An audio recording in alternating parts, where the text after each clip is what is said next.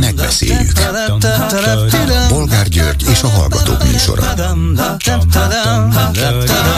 A műsor telefonszámai 061 387 84 52 és 061 387 84 53. Jó napot kívánok a Klubrádió mikrofonjánál Bolgár György. Mai műsorunkban beszéljük meg, hogy egyre erősödik a nyíltan revizionista propaganda a kormány sajtóban. A Magyar Nemzet tegnapi számában a terrorizmusért elítélt, és nemrég kegyelemben részesített Budaházi György fejtette ki egy hosszú interjúban, hogy Oroszország Ukrajna megtámadásával felrúgta az eddigi világrendet, az igazságtalan határokat, és a magyar politikának is ebből le kell vonnia a megfelelő következtetést, megfelelő időben föl kell vetnie a határrevíziót. Ma pedig ugyanebben a labban Novák Miklós azt fejtegette, hogy a szerb teniszező Novák Gyokovics kiállása a szerb Koszovó mellett olyan merész gondolat, amelyből Kárpátalja is erőt meríthet. Nem szégyen őt követni. Ez ugyebár nem sportkommentár, hanem vajon micsoda és miért? Mit akarnak ezzel? Következő témánk, hogy Orbán Viktor legidősebb lánya Ráhel 273 millió forintot vett meg, forintért vett meg olyan tokai szőlőket, amelyek egy része korábban az édesanyja nevén volt. A 34 hektárnyi területen a férje, a 100 milliárdos Tibor István cége gazdálkodott már eddig is. Tudják, ezek azok a szőlők, amelyekre 2001-ben az első Orbán kormány idején 41,5 milliós vissza nem térítendő állami támogatást vettek föl. Egy tulajdonosi megbeszélésen pedig a miniszterelnök azt mondta, ne nyerjünk annyit, amennyit kértünk, nem nyerjük a legtöbbet. És tényleg így is történt, csak a második legtöbbet nyerték, most pedig övék az egész. Mit szólnak ezen kívül ahhoz, hogy állegyeztetések után benyújtották a parlamentnek a pedagógusok jogállásáról szóló törvényt, méghozzá úgy, hogy több mint 20 olyan változtatás van benne, amiről senki nem tudott. Hiába tiltakoztak diákok és tanárok, ez lett a vége. Vagy még nem szabad feladni, nem ez a vége, vannak még csodák. És végül beszéljünk még mindig arról, van-e értelme figyelni, ellenőrizni az állami propaganda médiát, ahogy hatházi Ákos tervezi vagy nincsen, mert úgyis mindent tudunk róluk, meg a híreikről, és a torzításaikról, a hazugságaikról is, amúgy is hiába beszélünk bármelyikről, ahogy Debreceni József mondja, különben is teszi hozzá, az állami médiát nagyon kevesen nézik, hallgatják. Minden esetre egy érdekes, apró kiegészítés ehhez nem kifejezetten az állami média, de kormánymédiáról van szó, Tudnélik, az Origo címoldalán vettem észre, most nem sokkal ezelőtt egy helyreigazítást. Az van a címoldalon, hogy az öt évre bebetonozták Kálmán Olgát, 60 millió forint mindenképp jár neki, neki című cikkben foglaltak miatt. Értem, de azért rákattintottam. No most mi történik a helyreigazításról szóló cikkben? A címe az, hogy öt évre bebetonozták Kálmán Olgát, 60 millió forint mindenképp jár neki, alatta röviden öt sorban a helyreigazítás, mely szerint valótlanul hírezteltük, hogy Kálmán Olgát munkaszerződése szerint Karácsony Gergely öt éves főpolgármesteri megbizatásának végéig megilleti fizetése akkor is, ha előbb megszűnne a jogviszonya, Valótlanul hírezteltük ezért azt is, hogy mindenképpen jár neki 60 millió forint, és ezek után tízszer vagy tizenötször ekkora terjedelemben közlik az eredeti 2019-es cikket. Figyelmes olvasó a javából, aki a helyreigazítást veszi észre, nem pedig az eredeti hazugságot. Hát így működnek ők. Telefonszámaink még egyszer 387 84 52 és 387 84 53. Háló, jó napot kívánok! Jó napot kívánok, Erika vagyok. Parancsoljon! szoktam néha a bolgárolat keresni, mikor van időm. A szőlőbirtok szeretnék hozzászólni. Én a környékről származom, Szabolcs megyéből, nincs messze Tokaj. iszonyatosan csodálatos környék és környezet, és felháborítónak tartom, hogy ö, ö, lepapírozzák, úgymond a, a meglévő dolgokat, úgy, hogy közben egy rakás dologra nem jut ö, megfelelő forrás, és, és nem várhatjuk az uniós pénzeket sem. Tehát, hogy akár a pedagógusokra, vagy az egészségügyi dolgozókra gondolunk, ezt valahogy meg kell oldani, ezt nem szabad így hagyni. De hogyan lehet ezt megoldani, hiszen nyilván teljesen szabályos, megvette egy KFT társtulajdonosától Orbán Ráhel ezt a 34 hektárt, Igen. És hát azt mondja, kifizettem az árát, 273 millió forintot. Hát tudom, nem mindenkinek van ennyi pénze, nekünk szerencsére van, mi a saját lábunkon állunk, senki nem szólhat bele. Törvényes. Igen, és, a, és a miniszterelnök úr vagyon nyilatkozatához sincs semmi köze a történetnek. Hát persze, hogy nincs. Így van. A szegény miniszterelnök úr alig tud spórolni. Lehet, Igen. hogy csak pár százezer forint spórolt pénze van. Ja, Nem az ő pénzéből van ez. Ugye? Rendkívül sajnálom, igen. És, és pont még ehhez hozzátenném, hogy a keleti ország részben pedagógus az édesanyám, és iszonyat.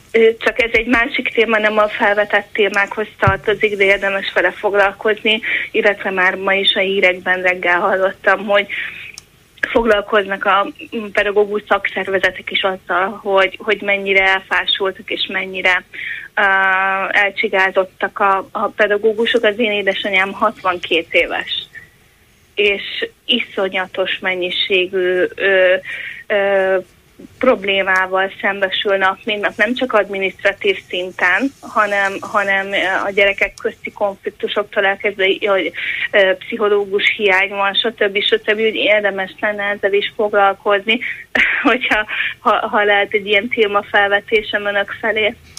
Hát érdemes vele foglalkozni, és különböző olyan interjúkban, vagy akár betelefonálásokban előfordul ez, előhozzák ezt azok, akik be tudnak számolni erről az állapotról, erről a helyzetről.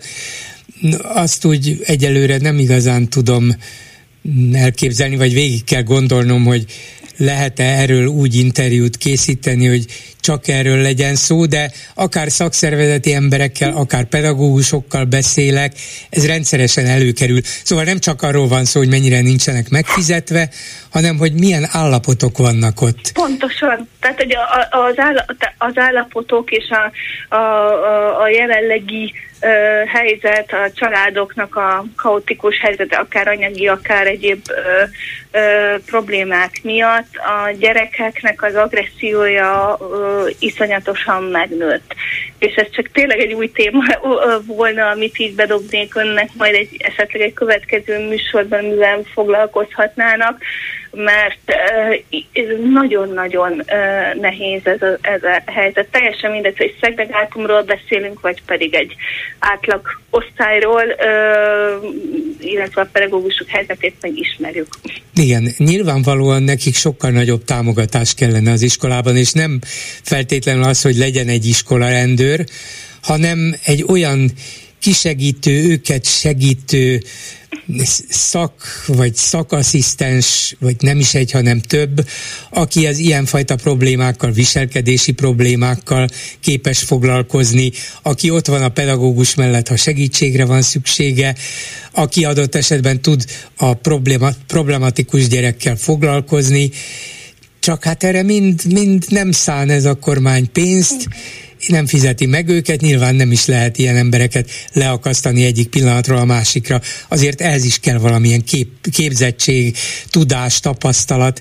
Nem lehet csak úgy bedobni egy embert, hogy na, foglalkozz itt a nehéz gyerekekkel. Na, de mit tudok én hozzá szólni? Vagy egy kidobó ember vagyok, és akkor megjelenek, és nagyon félnek tőlem, vagy valamilyen más módon próbálok hozzájuk közelíteni, de ahhoz képzettség kell, tudás kell, és nagyon kevés ilyen ember van, ráadásul, ha itt nem lesznek megfizetve, nem oda fognak menni. Így van, és a, a humán erőforrás gazdálkodás az oktatásban jelenleg nem erről szól. Hát nem, hát, nagyon nem. Éppen tűzoltás folyik, és, és ezt még enyhén fogalmaztam meg. Uh, még azt hiszem, hogy egy picit rosszabb a helyzet, mint az egészségügyben, bár, bár nem tudok szerencsére párhuzamot vonni, mert a, a, azon a területen nincsen tapasztalatom. Ennyit szerettem volna, egy picit el Jó, is nyúlott.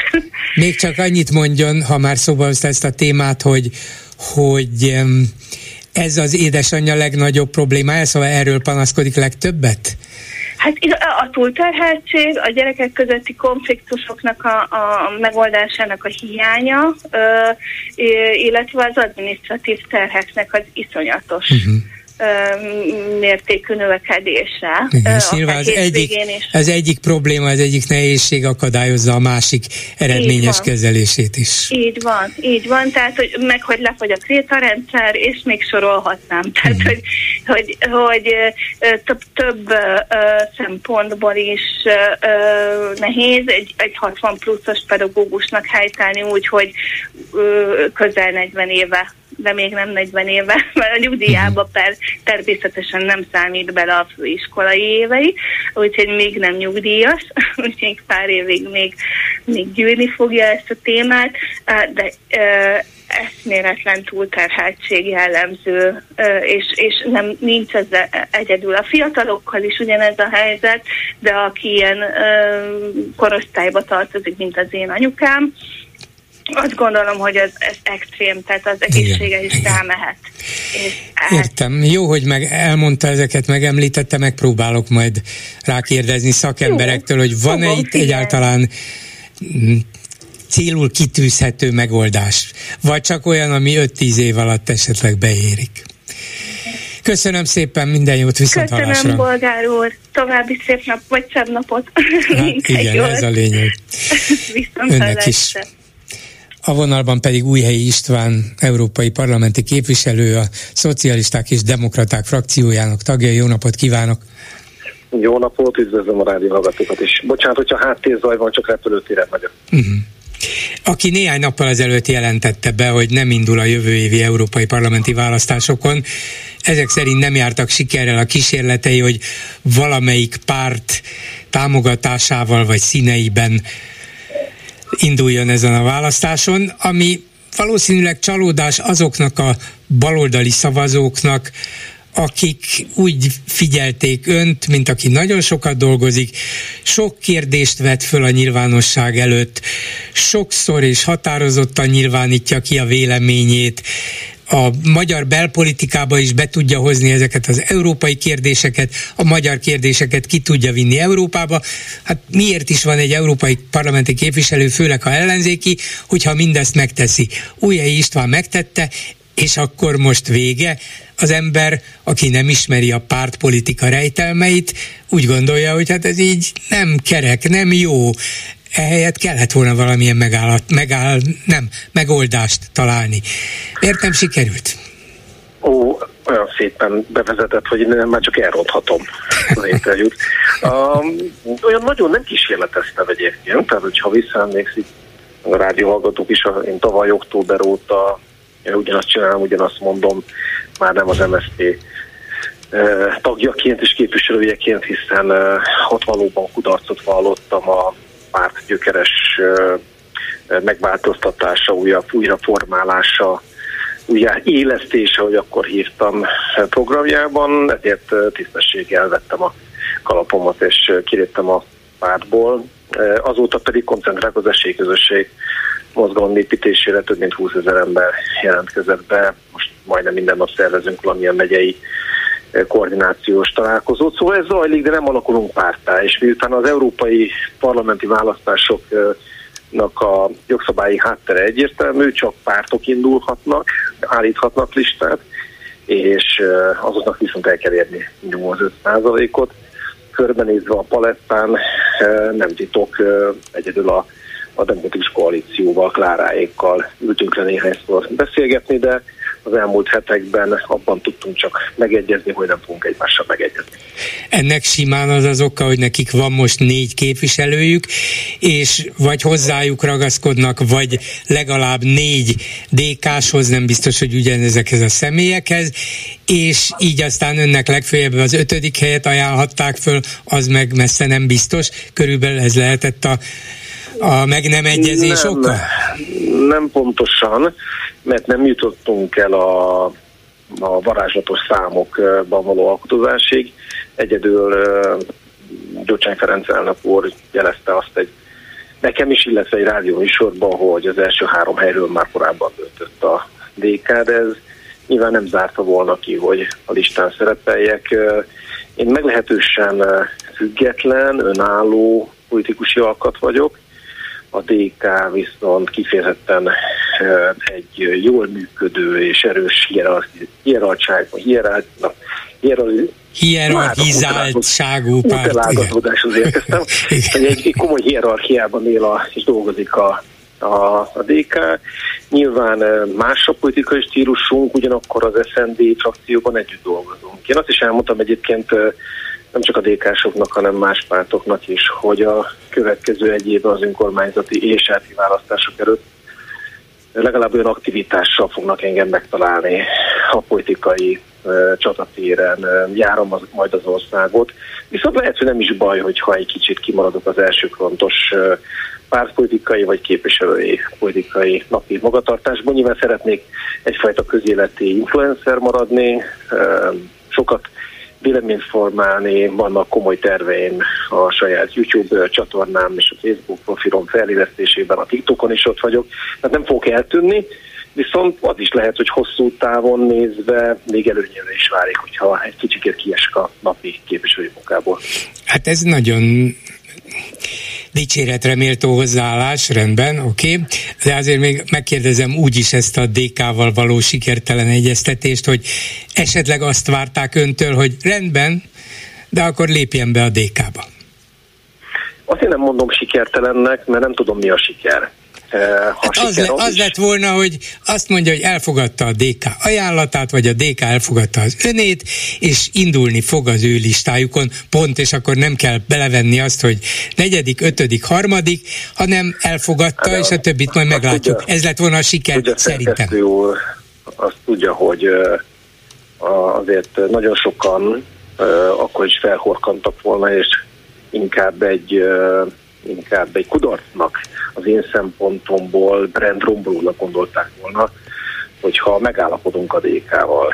E, nyilván legalább ennyien, vagy szerintem többen vannak, akik pedig esetleg szurkoltak annak, hogy e, egy nagyon komoly együttműködésben én a DK listán indulok, tehát Nyilván ez a kérdés is, mint sok minden más megosztja az ellenzéki közvéleményt. Az biztos, hogy az elmúlt egy hétben meglepődtem, hogy uh, milyen pozitív reakciók százassával értek utol, komoly véleményformálók, újságírók is, akik szerintem életükben pozitívan emelítették ki a nevemet. Olyanak is azt mondták, hogy a jövő építése kapcsán egy fontos politikai döntést hoztam meg, mert egyszer minden rendszer megbukik, az Orbáni rendszer is meg fog bukni, és nem baj, hogyha azért leszünk nagyon készenlétben.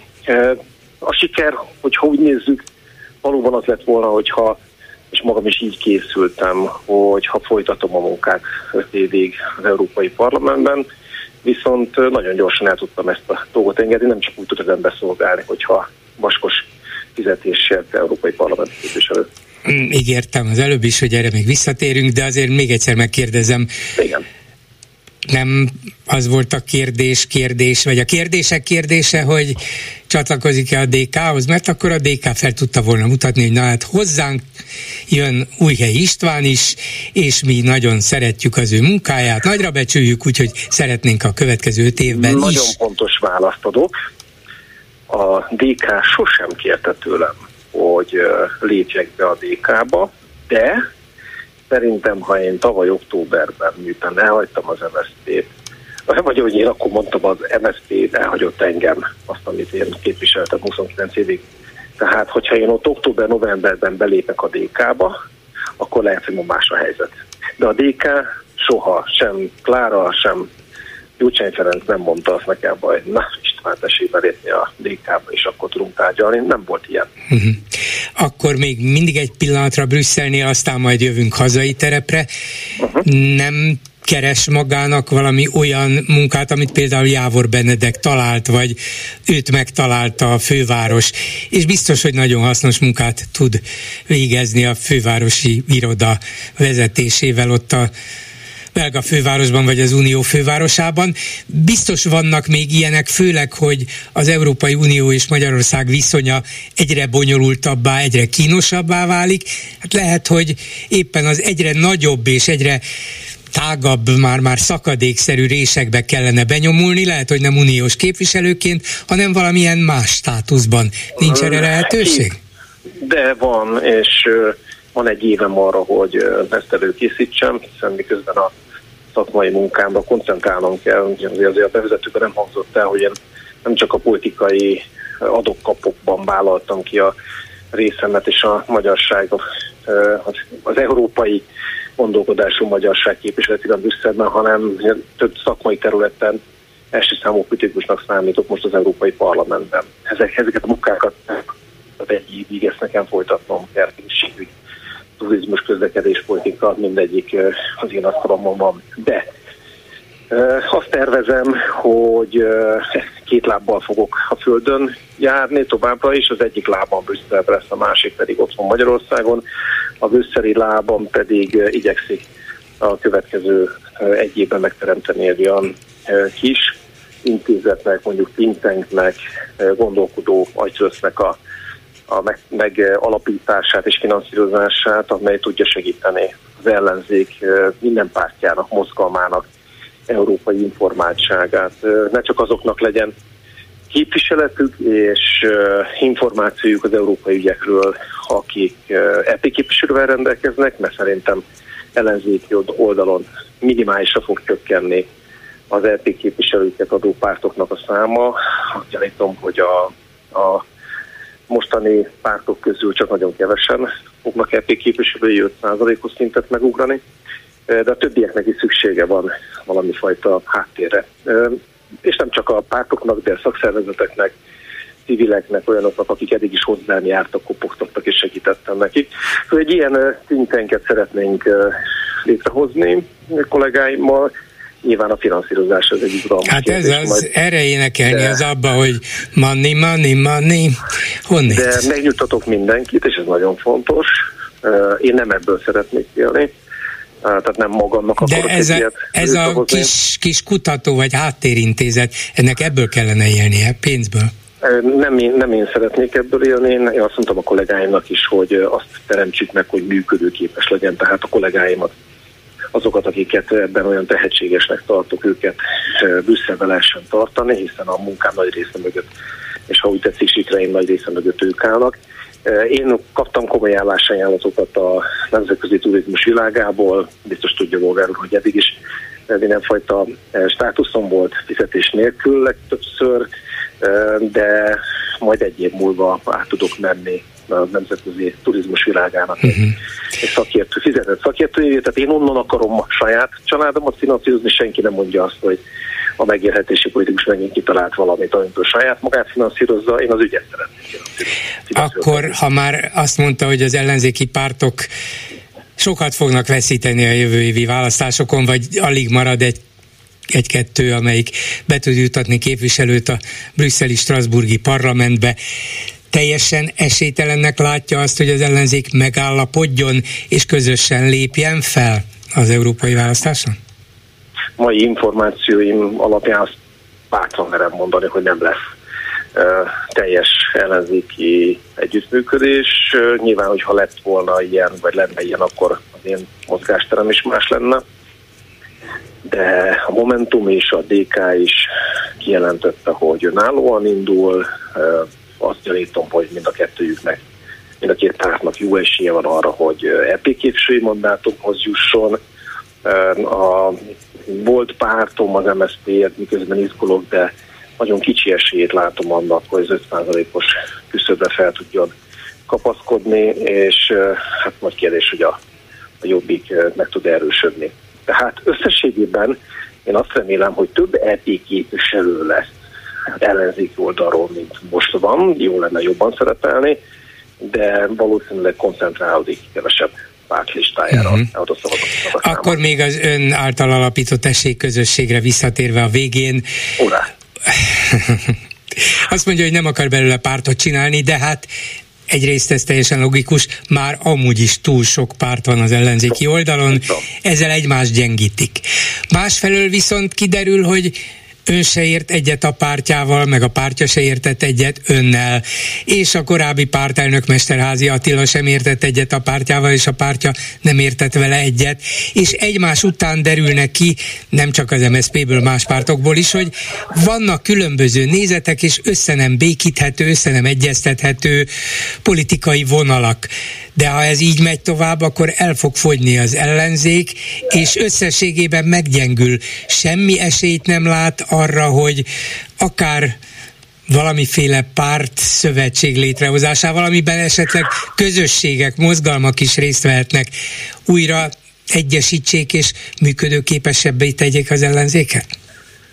24-ben, 24 júniusában az önkormányzati választások terepén ez biztos megvalósul, hiszen másképp szinte minden pozíciót elveszít az ellenzék, de ezt nem központi döntéssel, hanem helyi megállapodással fogják a polgármesterek, polgármesterjelöltek ezt egymásból, ezt a koalíciókötési nem kényszert, hanem közös értéket és érdeket megteremteni.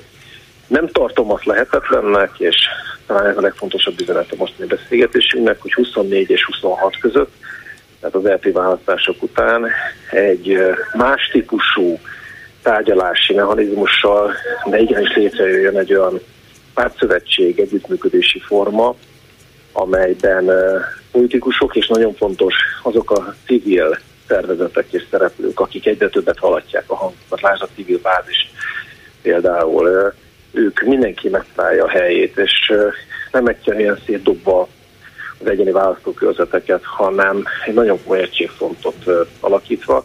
Nyilvánvaló, egy közös miniszterelnök jelölte és egy vezető politikai erő koordinálásában. Másképpen nem fog működni, különben kaotikus lesz és anarchiába fullad. Köszönöm Újhelyi István európai parlamenti képviselőnek, aki még egy évig ez marad. Köszönöm, minden jót, viszont hallásra. Köszönöm, két fél délután önöknek. Viszont hallásra. Háló, jó napot kívánok! Jó napot kívánok! Hallgatom, parancsoljon! Mai filmek is nagyon jók, én azért szeretnék hozzászólni, idézném, vagy idéz, vagy felhívnám a figyelmet Vásári Májdának a Facebook oldalán megjelent egy írása, a Orbán, Orbánról és a Fideszről, hogy hogy, hogy, a, hogy hogy működik a Fidesz és hogy működik az Orbán. És hát eh, ehhez, ehhez kapcsolódik ez a budai ügy is, meg a tokai szőlővesztőknek az ügye is. Hát tulajdonképpen Orbán eh, már akkor is eh, kezdtek kialakítani ezt, még a 2000, 2010-es győzelem is kezdtek kialakítani ezt a ezt a, ezt a ideológiát, amit a, amit, amit a pártjába most már végül is végbe vitt de úgy, úgy tűnik, hogy Putyinnal, amikor 2009-ben találkozott, állítólag volt egy Szentpétervári találkozójuk, hogy után, utána ezt a, ezt a ez kikristályosodott benne ez a ideológiai kapocs, ami összeköti az ő választó és hübéri, hübéri rét, rétegét. A választók ugye a, a nemzeti nacionalizmus, a ortodox vallás és, és egy ilyen kis szurkolói keményvag mentalitásból ötvöztek egy ilyen ö, világnézetet maguknak, egy identitást, és ezt követik, amiben, amiben Orbán kimozíthatatlan és egyszemélyi főnök ennek a rendszernek, és megkezdte az információs és a gazdasági erőforrások magyarországi teljes megszállását. Úgyhogy e-, ezzel nem való küzdelem az reménytelenek tűnik, de, de akkor is szükséges. Tehát ameddig lehet őt bírálni, lehet őt, lehet őt felhívni figyelmet, amíg van klubdárd, amíg van heti válasz, amíg van 444 vagy Telex, addig ezt, ezt csinálni kell, ameddig csak lehetséges. De elég reménytelen a küzdelem, tehát egy, darab, egy darabig ő ezt, ezt bebetonozta magának. Hát igen, és hogyha azzal nyugtatgatjuk magunkat, hogy hogy hát mi elmondjuk, és végül is csak a hallgatótól, olvasótól függ, hogy elérjen bennünket, meg a többieket, a többi függetlent, akkor persze igazunk van, mert mi megtesszük a magunkét, csak abba az illúzióban nem ringathatjuk magunkat, hogy ezzel eljutunk a társadalom többségéhez, mert nem. Arra, arra megtalálták a formulát Orbánék, hogy lényegében valamilyen ketrecben tartsanak bennünket, hogy a perifériára szorítsanak.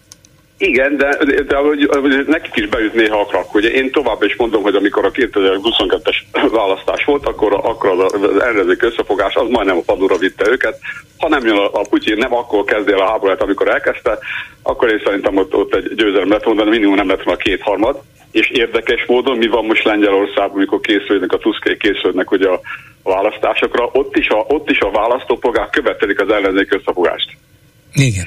Mindegy, hogy a magyarokat követik, vagy a magyarokat, de követelik az ellenzék, mert egyébként nincs esélyük, bár ott nem olyan, a Kaczynszkék nem egy olyan egy, egyeduralkodó pártot alkotnak, pártszövetségben vannak ők is a maguk módján, és ott az, az, az is egy, őket is a, a szélsőségesekkel is kapcsolatban vannak, szövetség vannak a Kaczynszkék, és azokat húzzák őket ide-oda vonzolják, de minden esetben az ellenzék választó polgárok követték, a lengyel ezzel van fel. Igen, ez így van.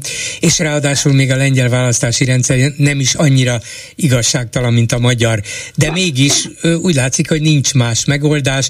Az ilyen nagyon erős hatalmi bázisokat kiépítő kormányzat ellen csak az összefogás segíthet, mert különben olyan erőfölényük van.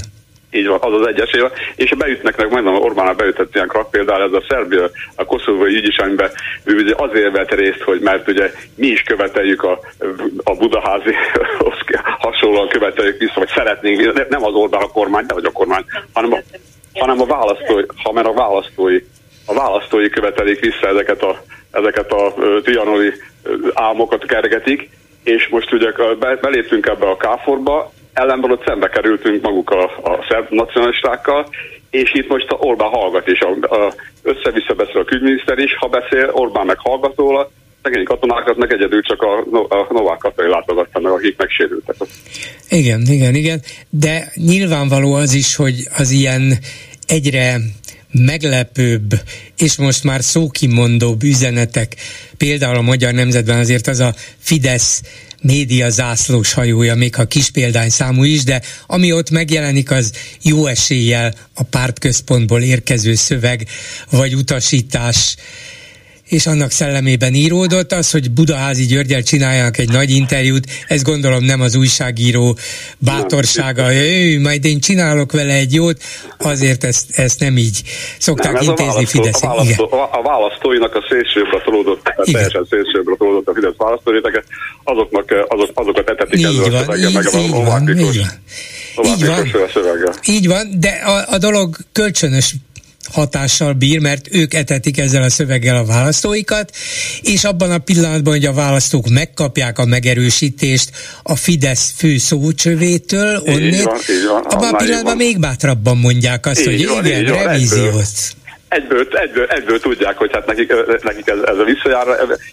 Szinte az, ember azt gondolkodó, vagy egy kicsit is utána olvas, hogy a történelmi konyult emberek csak, csak néz, hogy ezeket, hogy, hogy képzelik ezeket megvalósítani, de az is a történelmük része, hogy a porti rendszerben is ez a revizionista politika, ez kovácsolta össze gyakorlatilag a, a, a egy, egy, az országot abban az időben. Ezzel próbált, ebben próbáltak a gazdasági elit terjeszkedni tulajdonképpen. Hát hihetetlen történetek voltak, de például az egyik legérdekesebb, amikor vissza, Erdélyt visszakapták egy időre, akkor elkezdték Erdély építeni egy olyan sípáját, amit a Garmisch Parter kézek akarták le, lemásolni, tehát gyakorlatilag egy, egy, egy egy ilyen lázálmos beruházást akartak megvalósítani ott, hogy lesz egy síparadicsom. Tehát volt egy pár, pár hónapunk, egy pár évünk volt ott Erdélyben, és akkor ezzel használták fel a gazdasági, tehát a vitte be a pénzt, uh-huh. ahogy Orbán is próbált terjeszkedni a Balkánon, és akkor beleütközik ilyenkor egy koszovói problémába, egy szerb problémába, meg, meg aztán belejövök abba, hogy ott a nagy hatalmak most már Törökország, Olaszország és Amerika határozza meg a, a történéseket, és nem Putyin és Orbán. Köszönöm szépen, minden Köszönöm, jót, viszont hallásra. a vonalban pedig Haraszti Miklós volt országgyűlési képviselő, Európai Biztonsági és Együttműködési Szervezet volt sajtószabadság referense, közíró, Szervusz Miklós. Szervusz. És beszélgetésünk témája az, amit Hatházi Ákos kezdett el a napokban, hogy tudnilik bejelentette, hogy figyelni fogja a következő hónapokban az úgynevezett közmédia híreit, elsősorban az m esti híradóit, hogy bemutassa, hogy hogy hazudnak, hogy csúsztatnak, hogy hallgatnak el. Szóval, hogy mennyire nem rendeltetésszerűen és szabályszerűen és törvényszerűen működik ez a média.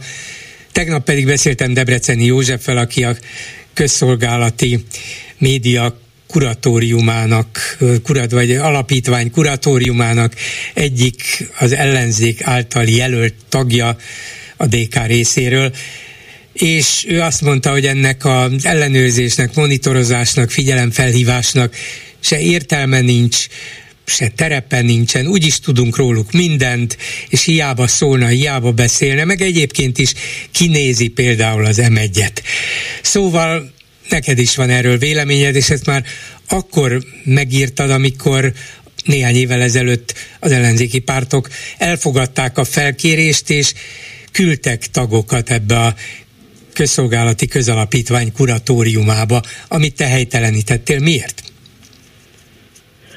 Hát ha az a szó, hogy Patyomkin mond valamit, ugye a Katalin tárnőnek a, a Patyomkin herceg nevű szeretője azzal szórakoztatta a cárnőző a Volga mentén papírmasé falvakat és, és műparaszt építetett, és műparasztokat táncoltatott, hogy szórakozzon a cárnő. Azóta Patyomkin falunak, vagy Patyomkin realitásnak hívják a nem létező, a nem létező realitást. Hát azért, mert hogyha teljes joggal rengeteg ellenzéki választó kifogásolja azt, hogy, hogy a, a parlamentben gyakorlatilag tapétaként ülnek a pártok, és, és, és mókuskerékként ö, ö, reagálnak a Fidesz diktálta ö, napirendre, és reaktív életmódot folytatnak egy teljesen szűk nyilvánosságon belül, akkor az, ami a, a kuratóriumban folyik, az ezerszeresen Patyomkin falu, hát ebben ellenzéki pártnak nem lenne szabad részt vennie, amikor ugye itt két dolog van, az egyik az az, hogy maga ez a kuratórium hivatalosan semmire sem jó, ugyanis a médiatörvény, a hírhet médiatörvény már 2010-ben kiüresítette a közmédiumokat, nincsenek. Ott néhány adminisztrátor lézeng, és átvitték az MTVA-ba, amit Hatházi Ákos és a rabszolgatörvény idején még egyesült ellenzék próbált megostomolni, és ebben az MTVA-ban folyik 10-15 közszolgálati csatorna minden műsorának, minden hírének és az MTI-nek, tehát a magyar hírvilágnak is a szerkesztésre.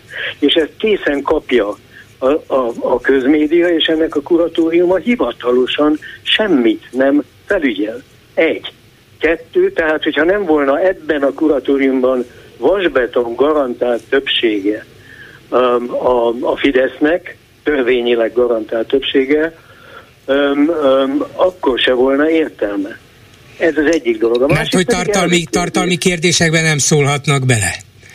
Hát egyáltalán nem szólhatnak bele, és azon kívül azért a fizetésre, amit kaptak, fog, egyetlen, egyetlen egy valódi dolog történik ebben a kuratóriumban, hallgatási fogadalom.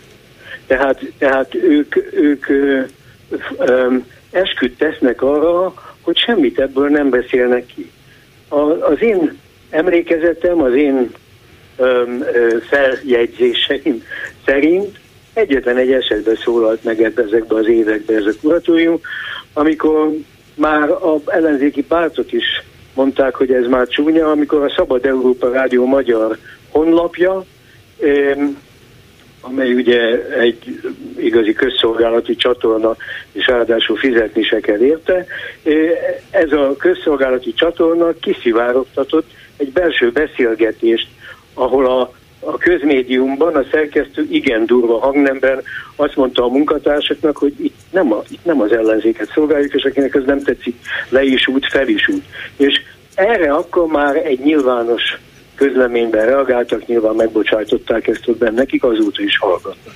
Na most a másik dolog pedig az, hogy, hogy amikor, amikor ennyire, ennyire nyíltan a Patyomkin intézményről van szó, mert a parlamenttel kapcsolatban még ugye el szokott menni az, hogy de hát akkor legalább a, a, az ellenzéki nem ellenzéki, független, mert nem ellenzékiek, ugye csak rájuk mondják valójában ezek a médiumok mind, a mindenkori mindenkori kormányt szokták bírálni, tehát nem ellenzékiek, de de amikor, hogy ezek legalább hírt tudnak adni, ugye ez az ideológia a parlamenti szerepléssel kapcsolatban, arról, hogy mit mondtak napirend előtt a pártok. És a pártok közötti harc gyakorlatilag egyedül azért folyik, hogy ki lesz az első szóló ebbe a, ebbe a lehetetlenségbe, és, és kiről fognak szólni a, a független médiumokban a beszámolók, mert természetesen hatházinak ezerszeresen igaza van, egy szó erről nem jut át abba, azokba a médiumokba, amit milliók néznek. Tehát a, a hagyományos médiumok világa, a rádió, tisztelet a klubrádiónak, a, a, a, a televíziók összessége és a napilapok összessége tisztelet a népszavának az egyetlennek, ugye ezek teljes mértékben a NER kezébe vannak, egymásnak adják a labdát a hírek tekintetében, és igaz ugyan, amit eh, Debreceni neked mondott, hogy önmagában egy-egy ilyen csatornának kicsi a nézettsége, de a magyarok háromnegyede csak ezt látja. Amikor munka után hazadér és bedugja magát a konnektor, akkor ezt látja, ezt hallja, és különböző médiumokból hallja, ami az igazság megerősítéseként hat. Ez egy, ez egy ilyen multiplikátor effektus, és hát az a, az a véleményem, hogy az ellenzéki pártoknak, hogyha komolyan gondolják a dolgukat, akkor akár ha igaza van Debreceninek, hogy hiába, akkor is szimbolikusan ebben nem vehetnek részt. Igen. Van még egy különbség talán a parlamenti jelenlét és az ilyenfajta, ha tetszik, delegált jelenlét között. Végül is az ellenzéki parlamenti képviselőket a választásokon választották meg, vagy közvetlenül, vagy pártlistán, de van mögöttük több mint másfél millió szavazó, aki azért szavazott rájuk, hogy legyenek ott a parlamentben és képviseljék őket. Tehát nehéz is volna megmagyarázni, hogy jó, hát vesztettünk, akkor hagyjuk az egészet a fenébe, úgyse értünk el semmit. Végül is nem azzal a feltétellel indultak el, hogy mi csak győzhetünk. Tehát valamilyen kötelezettségük van, hogy vegyenek részt a munkában. De hogy ilyenfajta állintézményekben el kell menni, és, és ezzel legitimálni ezeket a hamis, hazug és semmire se jó intézményeket, az megint egy más dolog, nem? Teljesen egyetértek. Ugye a, a buborék kötele, ez a parlamentiség buborék, ugye, hogyha, hogyha a, a választó befizetett egy pártba a szavazatával, beleinvestálta a saját egóját, elment szavazni, akkor joggal elvárja, hogy legalább napi rend előtt a képviselői aztán szónokoljanak, ha más nem is tudnak csinálni. Más kérdés, hogy erről mi a véleményünk, mert mindaddig ez természetesen reménytelen, ameddig nem tudnak összefogni, és hát az sem lesz jó megoldás, hogyha most olyan módszerrel fognak összefogni, hogy, hogy úgymond, úgymond a párt elnökök erősorrendjében, ami pontosan ugyanazt fogja leképezni, mint a napirend előtti szólásnak az erősorrendje, és ugyanúgy buborék marad majd, azzal a különbséggel is sikerülhet esetleg a civil társadalmat kizárniuk ebből, amit az előválasztás annak idején legalább megpróbált behozni. De ez egy más téma valóban.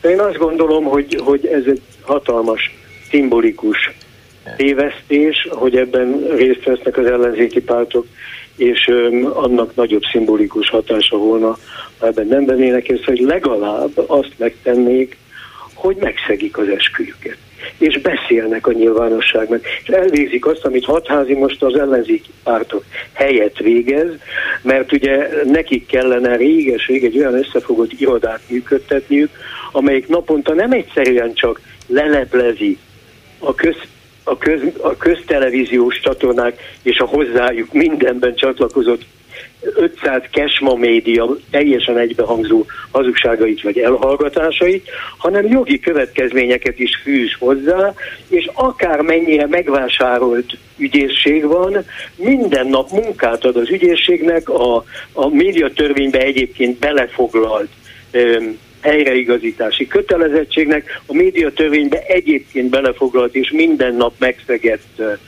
ugye objektivitási kötelezettségnek, mert az még benne van a médiatörvényben, más kérdés, hogy hogy röhögve fütyülnek rá, és azért tehetik ezt, mert az ellenzéki pártok esetleg ugyanazon a véleményen vannak, amit hallottunk Debreceni Jóskától, hogy hát reménytelen.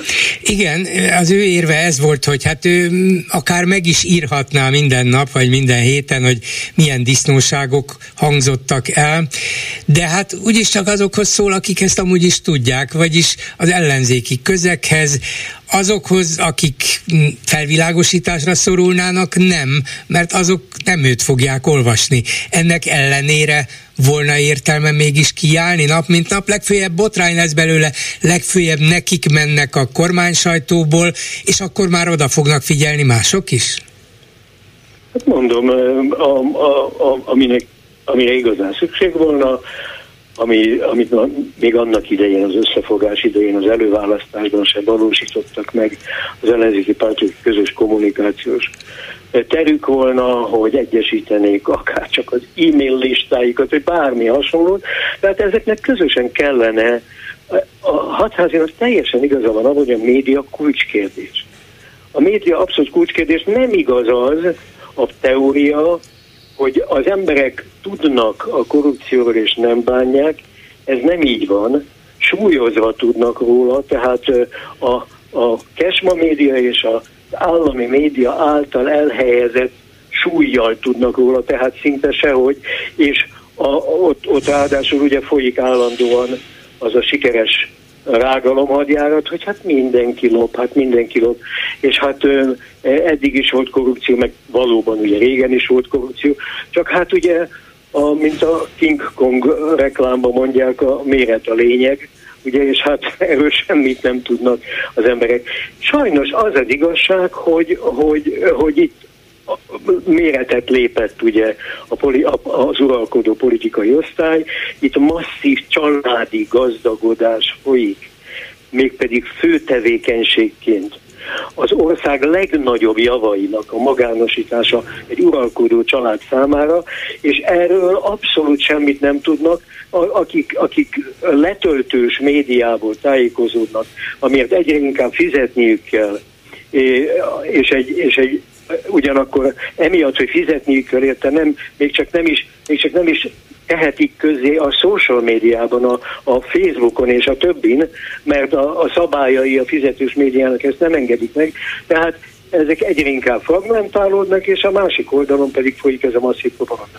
Igenis, minden ilyen ö, demokratúra, minden ilyen elrontott demokrácia, minden ilyen illiberális demokrácia a, végül is a, az arany WC kefébe bukott bele, ebbe bukott bele annak idején Ukrajnának a Janikovicsa, és így tovább, és, és hát ez, ez működik. Mert abban a pillanatban, amikor olyan égő ügyek, mint például az egészségügy vagy, a, vagy az oktatásügy, egyszerre csak mégiscsak sok lesz, akkor, akkor egyszerre csak emlékezzenek emlékezni kezdenek az emberek arra, ha van, aki emlékezteti őket, hogy micsoda masszív családi maffia lopás ez a rendszer. Akkor csak a végére, mint egy ilyen összefoglalóként, amit lehet, meg kell tenni, ellenőrizni kell, figyelmeztetni kell, fel kell hívni a figyelmet arra, hogy mit és hogyan hazudnak mindannyiunk közös pénzén? Persze, hogyha a Debreceni Jóskának igaza lesz, ha hatházi egyedül csinálja ezt, akkor jól be fog bizonyosodni, hogy ez hiába való volt. Itt ezt, egy, ezt fő tevékenységként kéne addig is jelszóval az ellenzéki pártoknak összefogva leleplezni a hazugságokat, és helyre tenni, és igenis jogi következményeket fűzni ahhoz, hogy ezt a törvény, mert ezt törvényellenesen csinálják, ezt a propagandát. Ráadásul, ha jól elolvassuk a törvényeket. Köszönöm Halaszti Miklósnak, szervusz, minden jót! Köszönöm szépen! A hírek után is lesz mit megbeszélni.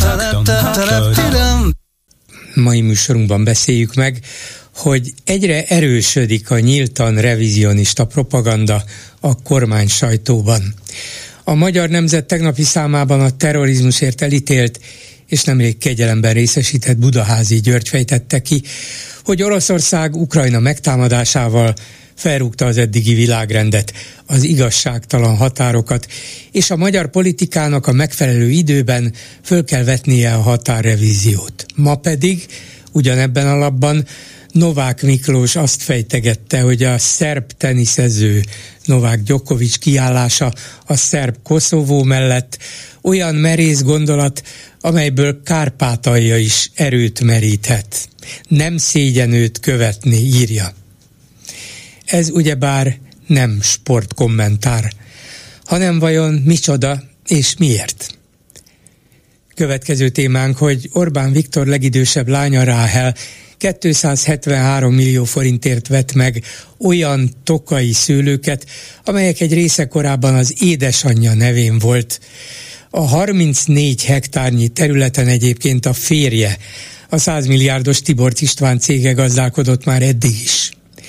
Tudják, ezek azok a szőlők, amelyekre 2001-ben az első Orbán kormány idején 41,5 milliós vissza nem térítendő állami támogatást vettek föl.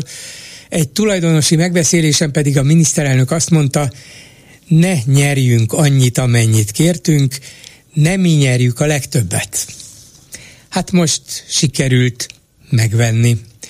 Mit szólnak ezen kívül ahhoz, hogy áll egyeztetések után benyújtották a parlamentnek a pedagógusok jogállásáról szóló törvényt méghozzá úgy, hogy több mint húsz olyan változtatás van benne, amiről eddig senki nem tudott. Hiába tiltakoztak diákok és tanárok, ez lett a vége. Vagy még nem szabad feladni, nem ez a vég. És végül beszéljünk még mindig arról, van-e értelme figyelni, ellenőrizni az állami propaganda médiát, ahogy Hatházi Ákos tervezi, vagy nincs, mert úgyis mindent tudunk róluk, és különben sem figyeli őket sok ember. Szóval egyébként is hiába beszélünk az egészről, ahogy Debreceni József mondja. Háló, jó napot kívánok! Jó napot kívánok! A hatházi Ákos legújabb akciójával kapcsolatban szeretnék Igen. hozzászólni. Bár szélmalomharcnak tartom sajnos, de abszolút egyetértek a Haraszti úrral, hogy más, más nem tehet az ember, mert sajnos semmi lehetősége nincsen az ellenzéki pártoknak, ugyanakkor az ellenzéki pártoknak, illetve Debrecenének is a tegnapi megnyilatkozását mérhetetlenül álságosnak gondolom. Tehát nem szólok, de, de a jövedelmet azt minden hónapban felveszem, hallgatok, ez, ez, ez, ez számomra nem elfogadható hozzáállás. Hát én is úgy gondolom, hogy legalább szólni kellene. És akkor mindegy, hogy kihez jut ez el, én megtettem a magamét, én figyelek, én ezt felháborítónak, törvénysértőnek tartom, és bár lehet, hogy ilyen kuratóriumi tagként nincs jogköröm arra, hogy beleszóljak, de magyar állampolgárként, aki nézem és hallgatom a közmédia híreit, igenis van. Mert sajnos azt látni akár a parlamentben főleg, hogy ennek az egész kétharmadnak és a Fidesznek a leg, a, az elmúlt év, évtizedben nyújtott teljesítményének igazából csak az állampolgárok a vesztesei. A politikusok, akár oldalon, akár kormánypárti, akár ellenzéki oldalon. Tából mindenkinek megvan a maga hát a jussa, nem tudom, nem találom a megfelelő kifejezést rá, igen. A parlamentben is minden, tehát nem csinálnak semmit, nem is tehetnének de meg se próbálnak. De csinálni csinálnak akar... valamit, csak ez hatástalan, eredménytelen, mert abban a helyzetben nyilván a Fidesz bármit igen, tönkre tud tenni. Igen, teljesen igaza van, tehát eredménytelen, és hit, de az a baj sajnos, hogy hiteltelen is. Uh-huh. Számomra legalábbis. Ö, hiteltelen, most nem akarok kiemelni egyik pártot sem, mert nem, nem tudnék sajnos kivételt mondani, egy-egy, egy-egy, szem, egy-egy személynek, egy pár, párton belüli politikusnak esetleg vannak kezdeményezései, de, de párt szinten globálisan az ellenzéknek is semmi, semmi haszna nincsen sajnos. Hát sajnálom, hogy ez a véleménye, de nincs vele egyedül, és hát legalább annyi eredménye van az ellenzéki létnek, munkának, működésnek, hogy hogy bizonyos dolgokra fölhívják a figyelmünket. Tudjuk, hogy nem tudnak rajta változtatni, tudjuk, hogy hiába beszélnek, hiába szerveznek akármit, ilyen tiltakozást, amolyant, semmi hatással nincs semmire, de legalább tudunk róluk. De mégis mondani kell, akkor igen, is, hogyha igen. ha két ember hallja meg, akkor is, akkor ez a kettő ember hallja meg, ha öt ember, akkor öt, de hogyha nem mondunk semmit, akkor senki nem hall róla. Hát ennyi értelme van azért az ellenzéki pártok működésének is, parlamentben igen, is, csak azon kívül. Hatá- értelme van, csak hatása nincsen sajnos, és, és mondom a hitelességet azt uh-huh. nagyon egy-két kivételtől eltekintve sajnos nagyon hiányolom. Értem, és köszönöm szépen a véleményét. Viszont hallásra. Én köszönöm, viszont hallásra. A telefonnál pedig Kohán Mátyás, a Mandiner portál munkatársa. Jó napot kívánok! Üdvözlöm Bolgár, és üdvözlöm a hallgatóit is. Néhány nappal ezelőtt megjelent a cikke a portálon a következő címmel mindig jöhetnek újabb trianonok, a ma elképzelhető legnagyobbat úgy hívják, hogy Huxit, vagyis Magyarország kilépése az Európai Unióból, és hát ez egy olyan portálon, amelyik azért nem viszem, hogy túlzok száz százalékban a Fidesz vagy a kormány híve, támogatója, meglepő és, és nagyon erőteljes vélemény, és tulajdonképpen sok szempontból ütközik mindazzal, amit ez a portál egyébként egyébként az Európai Unióról azzal kapcsolatban közöl és lead. Úgyhogy én meglepődve és tulajdonképpen örömmel olvastam ezt a cikket. Hogy jött ki ez önből? Az esetleg tart attól, hogy a jobb oldalon, Fidesz oldalon, kormány oldalon egyre többen vannak, akik megkérdőjelezik uniós tagságunk értelmét? Üdvözlöm, nem teljesen értek egyet azzal az értékítélettel, amit alappal kapcsolatban, ahol én egyébként négy éve dolgozom, és Európai Unió pártiként kifejezetten jól érzem benne magam. Uh, megjelentettem ezt a cikket. Az a helyzet, hogy az Európai Uniónak a pártolása, az Európai Unió pártiság, a Huxit ellenesség az oly mértékben mainstream álláspont a kormánypártok oldalán, magában a kormányban, egyébként legutóbb például pont az állandó moszkovitának, Lavrovistának bélyegzett Szijjártó Péter külügyminiszter tett Rona Jegó műsorában tanúbizonyságot amellett, hogy, hogy az Európai Unióban kell maradni, hogy egy ilyen vélemény a legkevésbé sem számít a jobboldali fősodortól eltérőnek. A jobboldali fősodor, a Fidesz kormány és egyébként a komplet értelmiségi vagy sajtóholdudvar is velem együtt Európai Unió párti. Az létezik egyébként, hogy a az a választói közeg, amely 2004-ben sem volt egységes az Európai Uniós uh, tagság megszavazása kapcsán, az most sem egységes, ez létezik és ez létezni is fog. Ettől függetlenül az én véleményem ebben a kérdésben, hogy a Huxit káros lenne, hogy Magyarország helye az Európai Unióban van, és minden más opció annál messze rosszabb, ez mainstream, ez fősodra túl, ez egyáltalán nem kell, hogy meglepő legyen. Az, hogy Szijjártó Péter legutóbbi nyilatkozatát, interjúját említi, az egy dolog, hát magát Orbán Viktort is emlegethetné, hiszen ő is különböző nyilatkozataiban azt mondja, hogy hát az uniónak tagja kell, hogy maradjunk, csak az ő szavaiból is, meg Szijjártóiéból is, és az összes többi kormányzati tényező és politikus szavaiból azt tetszik ki, hogy igen, igen, hát sajnos nagyon nem értünk egyet vele, nagyon nem tetszik, ahova az, ahogy az Európai Unió dolgozik, amerre tart, ahogy működik az egész, ez Magyarországnak nem jó, csak hát az érdekeink e pillanatban még ott tartanak bennünket, hiszen annyi része a magyar nemzeti jövedelemnek, a magyar gazdaságnak az unióba tart, vagy onnan importáljuk, szóval hát sajnos nem tudunk meglenni nélkülük. Ez nem ugyanaz, mint hogy Trianon lenne az újabb húzit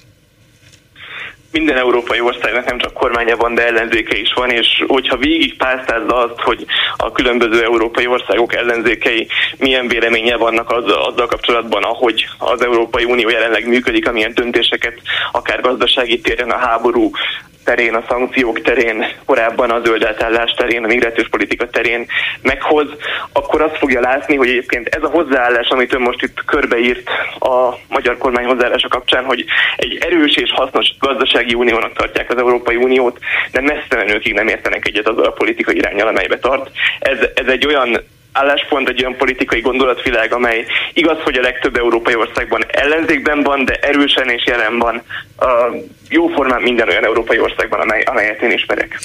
Ez igaz, hogy az európai országok jelentős részében van egy olyan erőteljesen nacionalista ellenzék, amelyik ezt az álláspontot képviseli, de hát jelenleg nem ilyen kormányok vannak hatalmon az Európai Unióban, és azok úgy gondolják, hogy a gazdasági uniónál az Európai Unió sokkal több, ami egyébként még a, az Európai Unió saját szabályai szerint is így van, hogy aztán merre tart és meddig kell, hogy menjen, az egy másik vitakérdés, de olyan kormány a magyaron kívül nincs, amelyik azt mondja, hogy hát tulajdonképpen ez, ez az ellenségünk, ez ránk kényszerít dolgunkat, dolgokat, amiket mi nem akarunk végrehajtani, ezek állandóan belénk kötnek, ezektől mi akár fel is dobhatnánk a talpunkat, ezekkel szemben harcolni kell, mert különben nincs magyar függetlenség, nincs magyar élet, ilyen kormány az Unióban nincs, ez az egy van.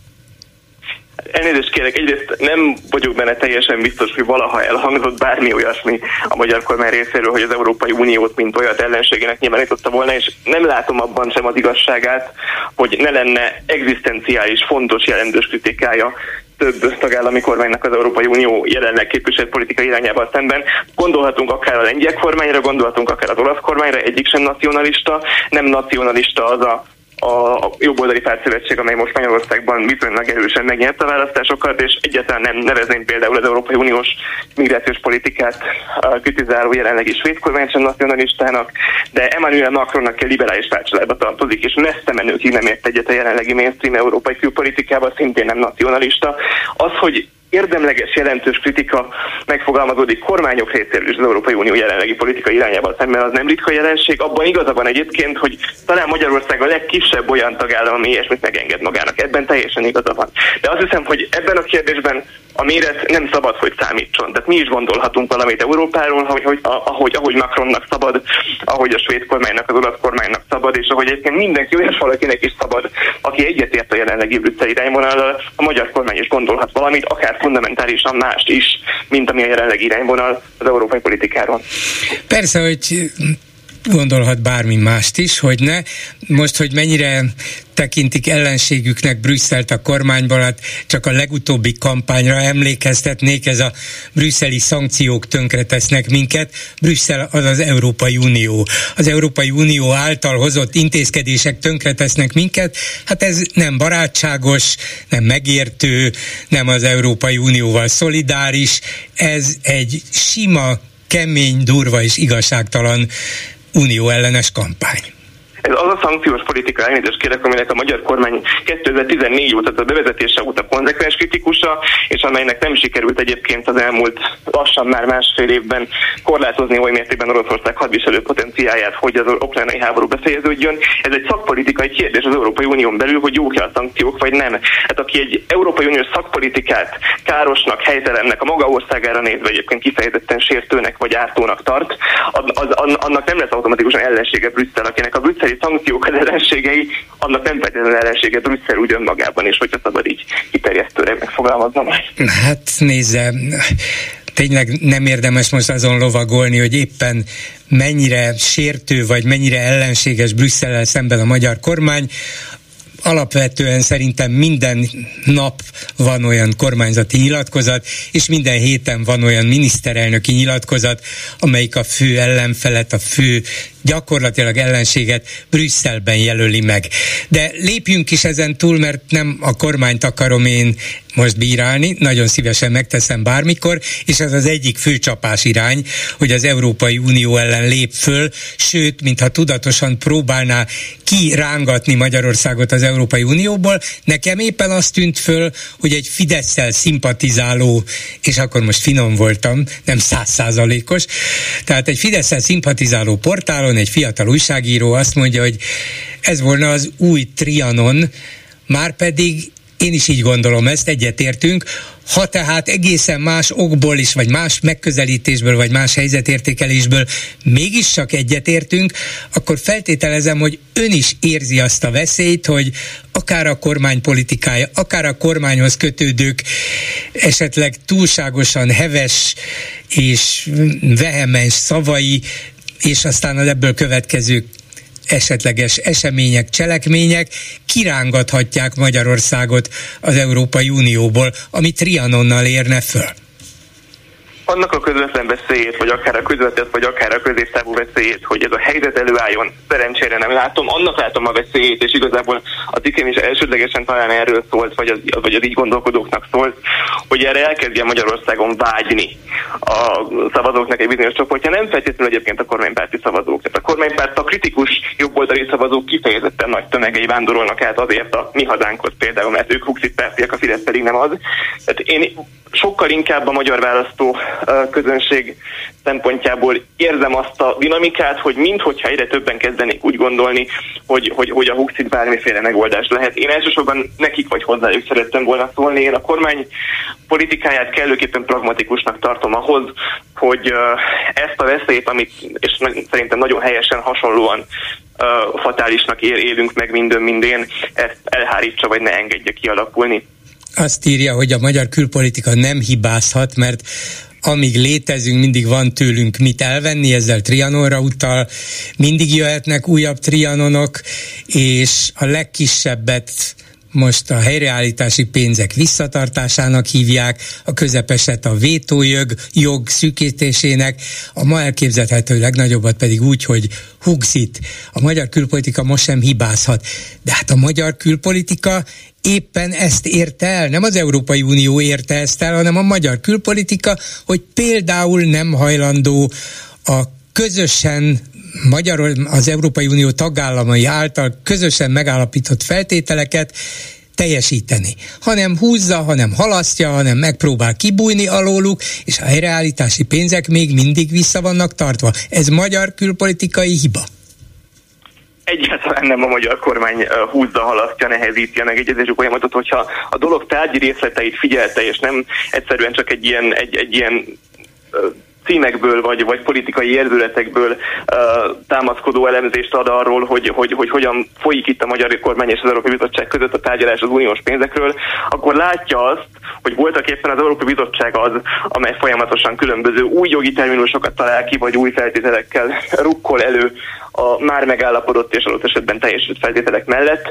annak érdekében, hogy aztán neki valóban nagyon kényelmetlen politikai kérdést, hogy akkor most adunk-e Magyarországnak pénzt, ami neki szerződés szerint jár, vagy nem adunk, akármilyen okokból, azt ne kelljen egyértelműen világosan megválaszolnia. Se pro, se kontra ne kelljen egyértelműen és világosan megválaszolnia. Én nem gondolom azt, hogy a 17 vállalásból lett 27 vállalás, meg a különböző horizontális feljogosító feltételek kitalálása és egyébként tagállami hatáskörbe tartozó szakpolitikák kiszemelése, hogy ezeknek, ezeknek amazok miatt tartunk vissza részeket a, akár a kohéziós pénzekből, és nem csak a helyretési pénzekből. Nem gondolom, hogy ez Brüsszel részéről a végtelen megállapodási készséget, tárgyalási készséget jelenteni, és azt is szeretném jelezni tisztelettel, hogy egyébként például az igazságügyi csomag, az igazságügyi reformcsomag, amely a múlt hónap közepén végszavazáson átment a magyar parlamenten, és törvény lépett, ez jóformán egy Brüsszel által diktált igazságügyi csomag volt. Hát a magyar kormány oly mértékben kompromisszumkész ebben a kérdésben, hogy még akár meg is kér Brüsszeltől, Brüsszeltől konkrét törvényjavaslatokat, amelyeket ők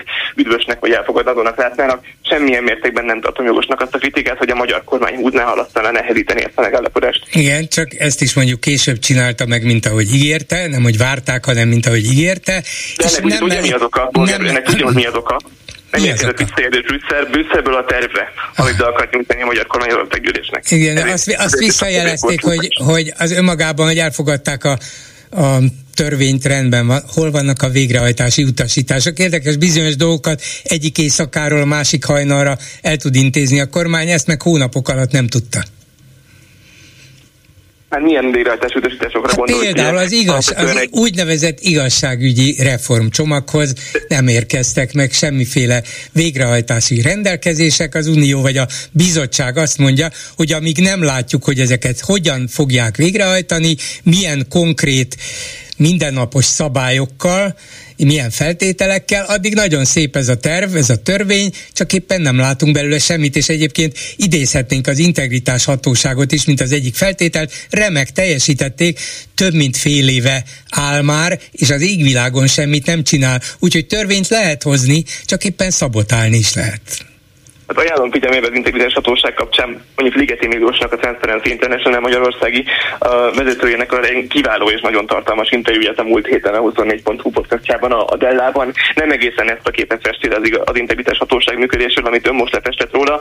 Nem elégedett teljes mértékben a munkájával, de ezzel, a, ezzel az értékeléssel, hogy ez semmire nem való, semmit nem csinál, nem történik benne semmi, ez szerintem ő sem, aki részese a korrupciós munkacsoporton keresztül ennek a korrupciós testületnek a munkájának, szerintem ő sem értene ezzel egyet és a végrehajtási rendelkezések kapcsán azért hadd jelezzem, hogy itt maga a törvény tartalmaz hatáskör átrendezéseket a bírói önigazgatási szerv és a, az állami bírósági igazgatási szerv között. Tehát végrehajtási rendelet nélkül is lépnek azok a változtatások, amelyek a kettő bírói igazgatási szerv között a hatásköröket, hatalmat, ha szabad így fogalmazom, jelentősen átsúlyozzák.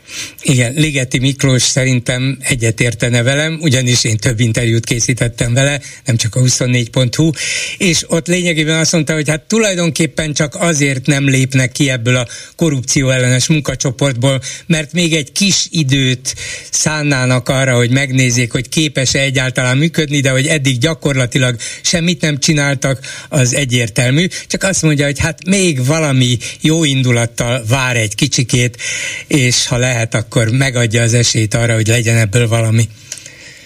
De Én ez... értelmeztem a szavait, de ezen nyilván valószínűleg nem fog tudni megegyezni. Igen, de visszatérve még mindig a, az ön cikkének alapállításához, amelyet ugyan tulajdonképpen a mostani érvelésével nem teljes mértékben támaszt alá, de én mégis ezt tartom a legfontosabbnak, hogy új Trianonnal érne föl, hogyha Magyarország kilépne, vagy ki kényszerülne lépni az Európai Unióból, csak azt mondja, hogy ez nem Magyarország hibája, ahogy most a szavaiból kiveszem, hanem alapvetően az Európai Unióé.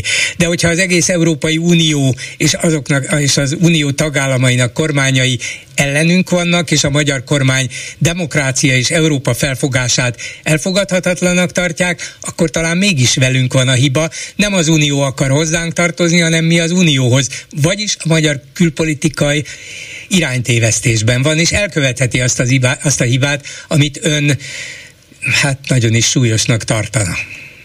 Magyarország és az Európai Unió kapcsolata az nem egy egyirányú kapcsolat, tehát azt gondolom, hogy itt nem csak arról van szó, hogy Magyarországnak érdeke az Unióhoz tartozni, hanem szerencsénkre egyébként az Uniónak is érdeke az, hogy Közép-Európának egy kifejezetten fontos, gazdasági szempontból is rendkívül fontos befektetési célpontként vonzó, jó egyetemekkel rendelkező, képzett lakossággal rendelkező ország az a tagja legyen az Európai Uniónak, és ne pedig rajta kívül legyen pláne, hogy ne kilépjen belőle, ami önmagában is egy roncsolása, egy, egy hiteltelen megközelítése vagy egy kudarc élménye lenne az európai intézményrendszernek.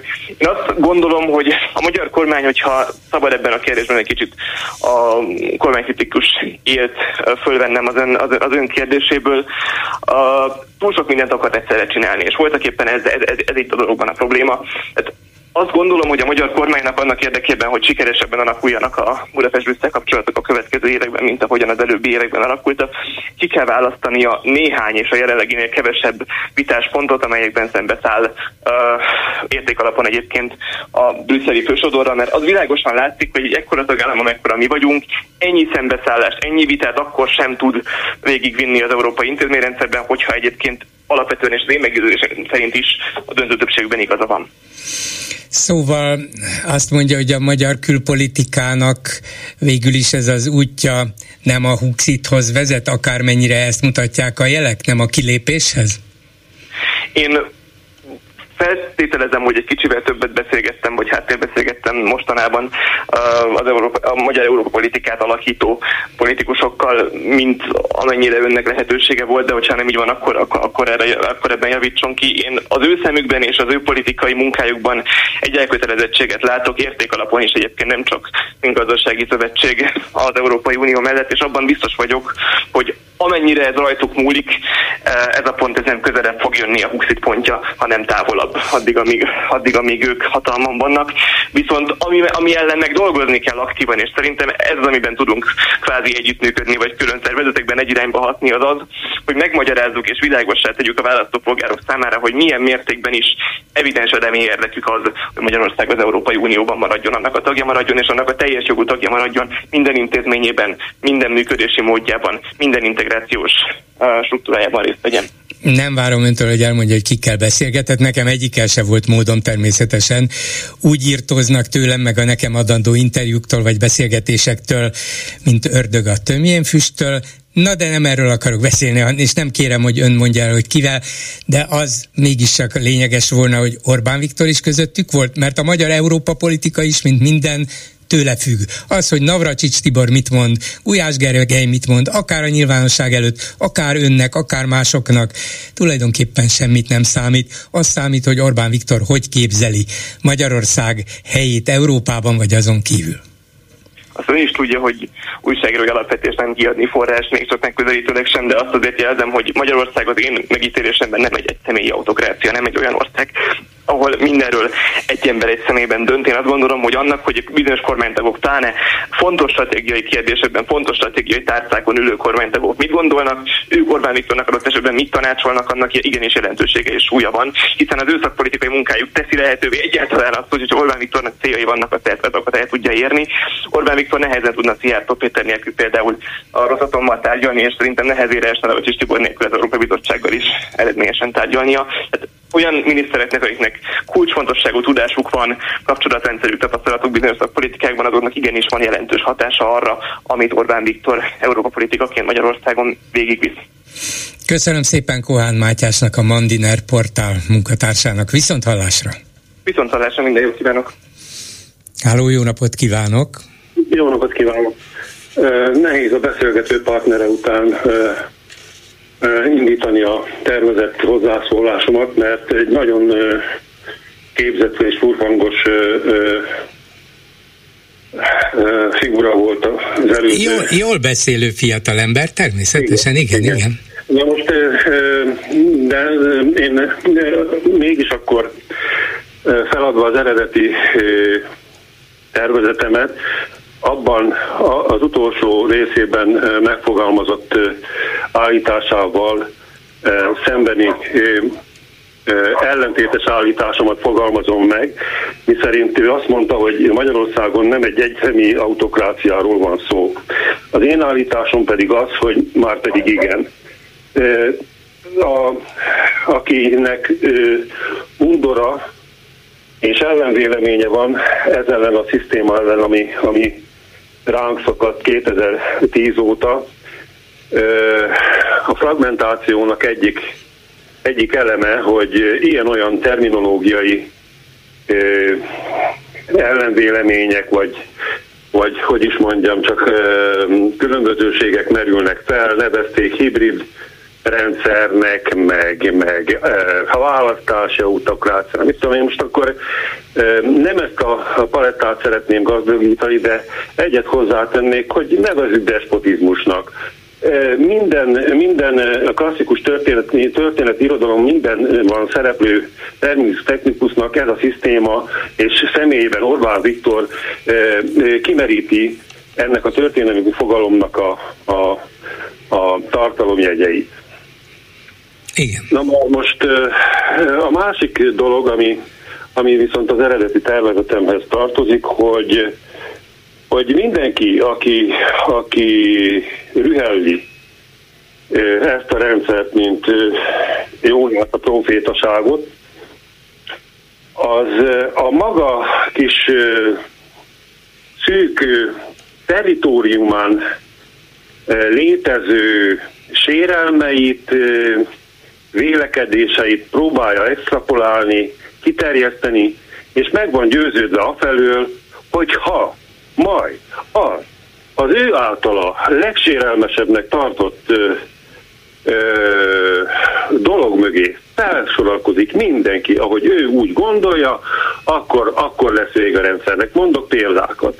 Például volt egy betelefonálója, aki például mondjuk a balatoni partvidék körbe kerékpározhatóságát gondolt egy olyan momentumnak, hogyha emögé állna az ország, hát a Balaton mindenki, mert miért szép, akkor megdől az Or- Orbán rendszer.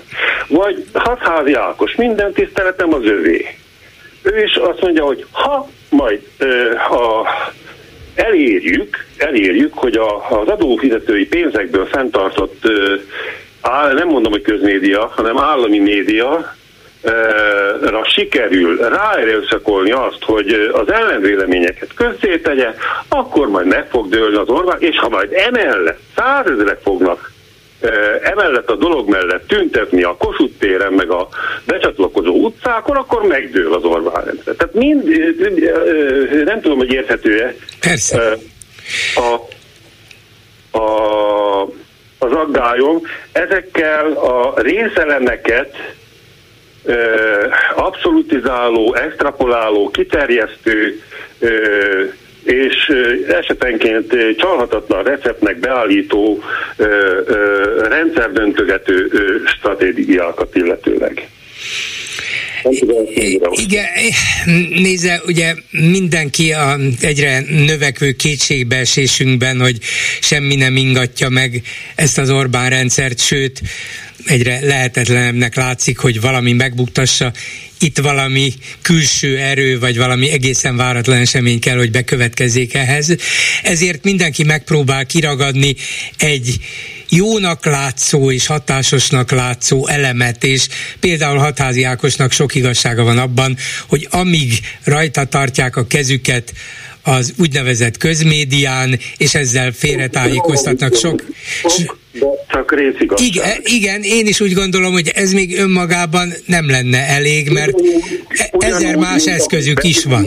Hogy, hogy a korrupció, eh, mint ennek a rendszernek eh, eh, kétségkívül alapvető ismérve és alapvető funkcionális jegye, majd ha, ha kellő ö, ö, ö, kellő mértékben közhíré tétetik, akkor majd megdől a rendszer, mert, mert hát abból a, abból a vélelemből kiindul, hogy a társadalom nagy többségét etikus szemléletű emberek, egyedek alkotják, tehát akkor ez majd meg fogja nyitni az elutasításnak a, a, a, a lehetőségét. Uh-huh. Kiderül, hogy ez is kevés.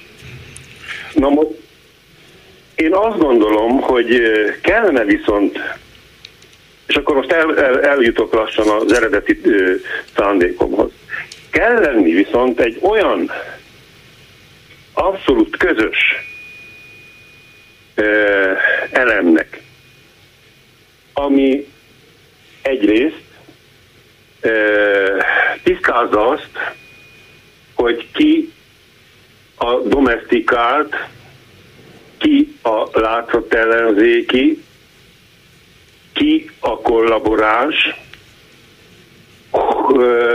erre van mód. Hát azért nehéz bárkinek venni a bátorságot, hogy azt mondja X-ről vagy Y-ről, hogy ez kollaboráns, ez csak látszat ellenzéki, ez csak a pénzért csinálja, ez nem is gondolja komolyan. Na ez az igazi, ez a becsületes ember. Ki minősítse őket? Az, az, hogy a felvetésemet magukévá teszik-e, most nem magukévá teszik-e, vagy nem megint a történelemhoz térek vissza. Krisztus előtt a második század közepén a római szenátusban volt egy Kátó nevezetű szenátor, aki minden egyes beszédét szóljon az a csatornákról, pénzügyekről, bármiről, Azzal zárt, hogy egyébként az a véleményem, hogy Kartágót el kell, le kell rombolni. Ceterum cenzeo, ez nyelj szokott. Egyébként az a véleményem, Kartagénem esse delendam. Így van. Hogy, és a harmadik punháború után bekövetkezett Kartágó teljes megsemmisítése és szóval behintése.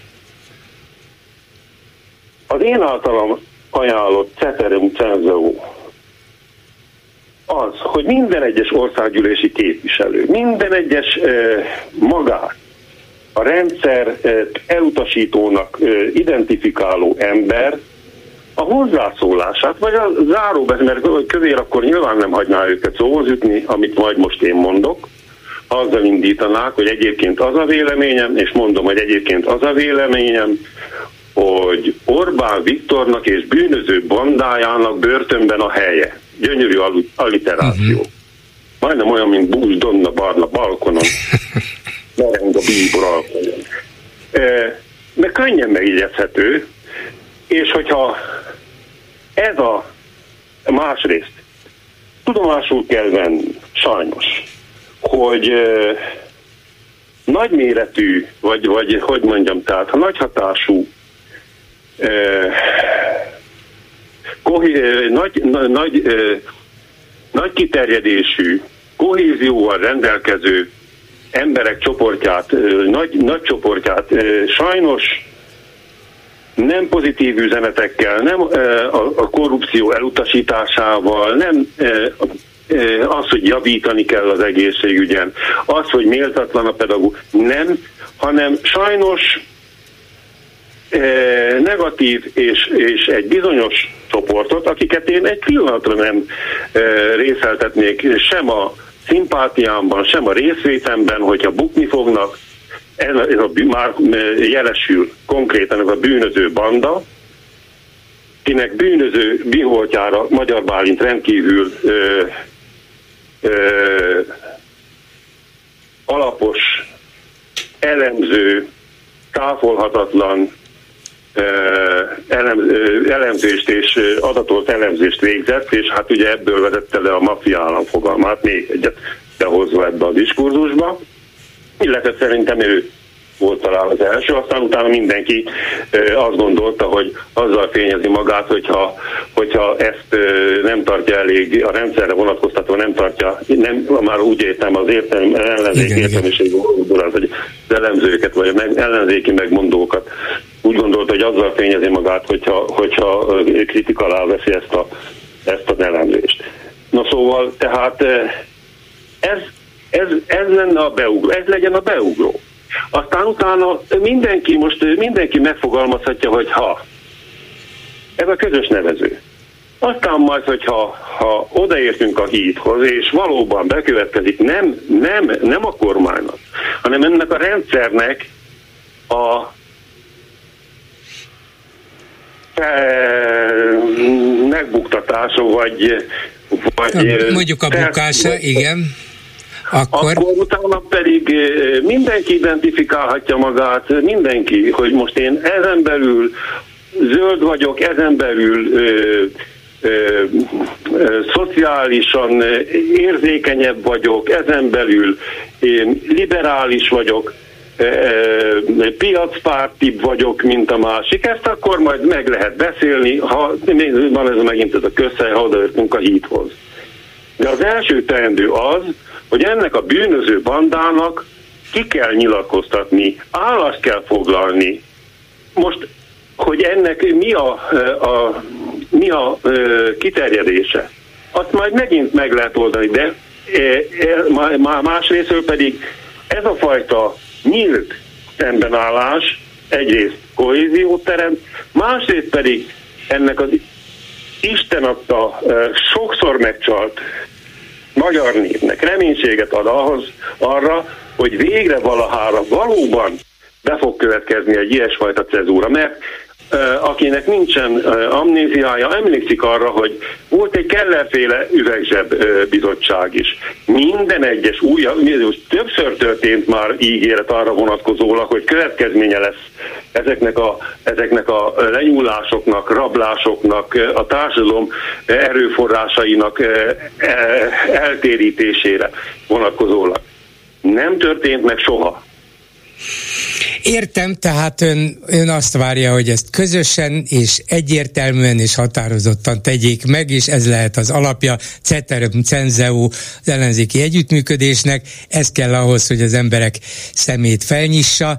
Hát én bíznék benne, vagy elvileg reménykedem abban, hogy ez ilyen egyszerű volna, csak a tapasztalataim azt súgják, hogy sem nem olyan egyszerű az ellenzéki politikusokat egy üzenetre felbíztatni és elvárni tőlük, hogy azt ugyanúgy mindig használják, mondják, közöljék. Másrészt abban sem igazán bízom, hogy a közvélemény ettől értené meg, és ettől állna melléjük. De az biztos, hogy valamint gondolkodni kell, hogy másképp kellene kommunikálni, másképp kéne egymáshoz és a rendszerhez hozzáállni. A Ceterum Cenzeo lehet, hogy valamit jelent, és, és valamit ki kellene találni, amit mindig mindenki mindenhol elmond, hogy ez mi legyen. Hát nem biztos, hogy mindenki éppen börtönbe akarja őket látni. Sokan talán egyetértenek vele, mások meg azt mondják, hogy nem így kéne. Szóval gondolkodjunk rajta. Köszönöm szépen, viszont hallásra. És egy hallgató a vonalban. Jó napot kívánok! Halló, halló! Hova lett a következő hallgatónk? úgy látszik nem bírt a türelemmel, vagy megszakadt közben? Jó, addig röviden elmondom, 10 percünk van hátra, és kérem a kollégáimat, hogy akkor keressék a, az elcsatangolt következő hallgatót.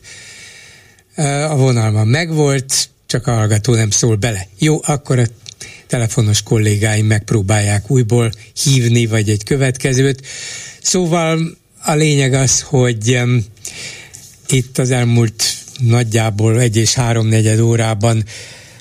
Részben arról volt szó, vagy talán elsősorban, hogy az ellenzék mit tehet az úgynevezett közmédia felelősségre vonásáért, vagy tetemre hívásáért, vagy annak bebizonyításáért, hogy milyen módon sértik meg ők a saját médiatörvényüket, és milyen módon lehetne őket ezért felelősségre vonni, mennyire és milyen szempontból működhet itt közre az ellenzék, akár olyan partikuláris szerepben is, mint ez a közszolgálati közalapítvány kuratóriumi tagsága, amit három ellenzék által jelölt képviselő elfogadott, illetve az ellenzéki pártok elfogadtak, de lényegében az ő tevékenységükről nem tudunk semmit, vagy akkor már annak van több értelme, amit Hatházi Ákos próbált itt a következő hetekre, hónapokra kilátásba helyezni, hogy nap mint nap igyekszik követni a az M1 televízió esti híradóját, hogy ott mi hangzik el, hogyan, vagy mi nem hangzik el. Szóval lehet-e a médiára koncentrálni, ahogy a legutóbbi hallgató mondta, hogy ez is csak egy részmegoldás. Vannak-e egyáltalán olyan remények, hogy megtaláljuk a kulcsot, megtaláljuk azt a módszert, amivel leleplezhetővé válik ez az egész despotikus rendszer, vagy önkényuralmi rendszer, amit Orbán kiépített. Na jó, mit írnak a Facebook kommentelők, Lőrinc Saba? Szia Gyuri, köszöntöm a hallgatókat. Hát leginkább a tegnapi napi ö, témához szóltak hozzá, Nagy Márton beszédét méltatták. Igen, pedig ez már szóba se került. Igen, de ez, ez úgy látszik, hogy érdekes volt. Van, aki úgy vélekedik, hogy sokan félreértik az ő beszédét, pedig nagyon pontosan fogalmazott állítja egy kommentelő. Nagy Márton nem a kilépést vetítette elő szerinte, hanem az uniós források nélküli életet. Orbán nem lép ki az EU-ból, folytatja. Bolond lenne, lemond az EU-s pénzekről, de marad bent a trójai falóként. Az EU tagság nélkül értéktelen valószínűleg Putyin számára. Hát vagy igen, vagy nem. Én azért Oroszország helyében úgy is gondolkodhatnék, nem vagyok és nem leszek Oroszország helyében, Putyin helyében sem, hogy meggyengítem azzal az Európai Uniót is, meg a NATO-t is, hogyha valamilyen módon kiszedek onnét egy tagállamot. Magyarország végül is földrajzilag elég központi helyen van, logisztikailag is jó helyen van, és a politikai hatása annak, hogy Magyarország kilép egy ilyen szövetségi rendszerből, ez hallatlanul demoralizáló lehet a nyugat számára, és nagy erő lehet Oroszországnak, úgyhogy nem az a kérdés Putyin számára szerintem, hogy meddig tud borsot törni Orbán az Unió meg a NATO orra alá, hanem az a kérdés, hogy konkrétan bevisze nekik egy ütést. Itt jön a másik kérdés, hogy mennyire ez demoralizáló magának az, or- az országnak, ez, hogy Magyarországnak, hogy kilép az EU-ból. Nem gondolom azt, hogy ebből ebben akár csak teljes egységes álláspontot tudnánk képviselni a rövid időn Hát belül. biztos, hogy nem. Még a választásokon sem volt 99,9%-os Fidesz győzelem, úgyhogy abban sem lenne, hogy az Unióból kilépjünk-e. Én remélem, hogy nem is lesz soha többsége ennek, de ha Orbánék akarják, akkor egyrészt népszavazás nélkül is kivihetik az Uniót, vagy az, az országot az Unióból, másrészt meg lehet bolondítani a társadalom mm. legalább felét, hogy úgy gondolkodjon az Európai Unióról, hogy ó, hát ezek a gazemberek a saját mocskos, romlott értékeiket akarják rákényszeríteni szép magyar hazánkra. Mások ugyanaz, ugyanígy ebben ellened érvelve azt a vétó lehetőséget említik, hogyan vétóznának az EU-n kívülről, hogyan biztosítanák Kínának a vámmentes gyárakat, nem hiszem, hogy Kínának erre volna szüksége. Kína, ha akar, akkor az Európai Unió több más országában is beruházhat, meg is teszi. Az, hogy Magyarország ebben igyekszik első lenni, vagy igyekszik még jobban kiszolgálni a kínai érdekeket, egy dolog, de Kína nem csak Magyarországon keresztül van benn az Európai Unióban, még Oroszország sem, úgyhogy nyilván nekik előnyös az, hogy az unión belülről van egy támogatójuk, aki akár politikailag vagy nyíltan szavakban is kiáll mellettük, akár még plusz gazdaságilag ösztönzi is az ő itteni tevékenységüket, de Magyarország ebből a szempontból nem döntő nekik. Hát igen, végül is abban igazad van, hogy Orbán már jó pár éve elmondta, az Európai Unión kívül is van élet, amit Hoffi azzal toldott akkor meg, hogy az van és ezzel a folytatást Igen. inkább le kihagyom. Egy kommentőr pedig felvetette a kérdést, hogy milyen lehet az élet a Fidesz nélkül. Ez már jobban hát, érdekel, és sokkal El sem tudom képzelni. De tulajdonképpen egy ilyen rendszerváltó párt, párt sem él örökké, úgyhogy hát, ha megöregszik. Ennyi lett volna a komment szekció. Köszönöm szépen, és egy hallgató a vonalban. Jó napot kívánok! Halló! Jó napot kívánok, tessék! Igen, jó napot kívánok! Hallgatom önt? Igen, én hallom Igen. önt. Igen, csak egy rövid szólásom lenne. A jelenlegi napokban olvastam, hogy az RTL Magyarország nyerte a bajnokok ligája közvetítési jogait 24-25 szezontól három évre.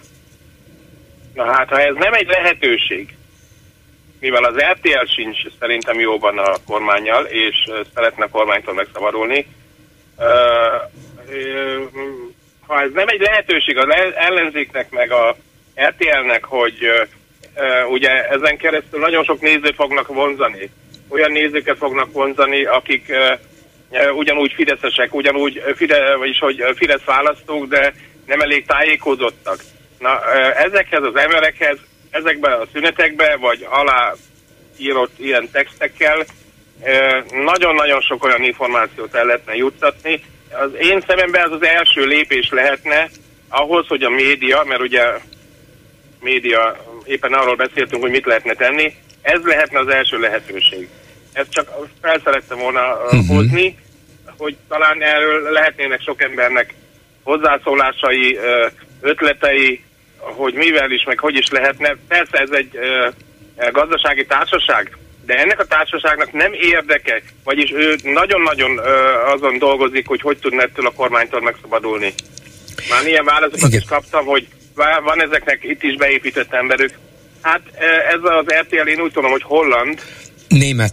Német. És itt e, szerintem itt nagyon kevés esélye van a kormánynak, hogy valakit oda berakjon, és bele tudjon szólni. Hát nem becsülném le a kormány képességét erre vonatkozóan, mert különböző törvényekkel, vagy törvénymódosításokkal jól megszorongathatják őket, és lehet, hogy már ezen gondolkoznak, hogy milyen bosszút forraljanak ellenük, de önnek igaza van abban, hogy az RTL klub, ha megszerzi a legnézettebb labdarúgó de mérkőzések, igen, igen, igen, akkor megvan az az esélye, hogy akár azt a módszert alkalmazva, amit a a Fidesz, illetve a kormánymédia, hogy ott Pont a szünetekben saját, ö, ö, fegyverrel kell rövid híreket.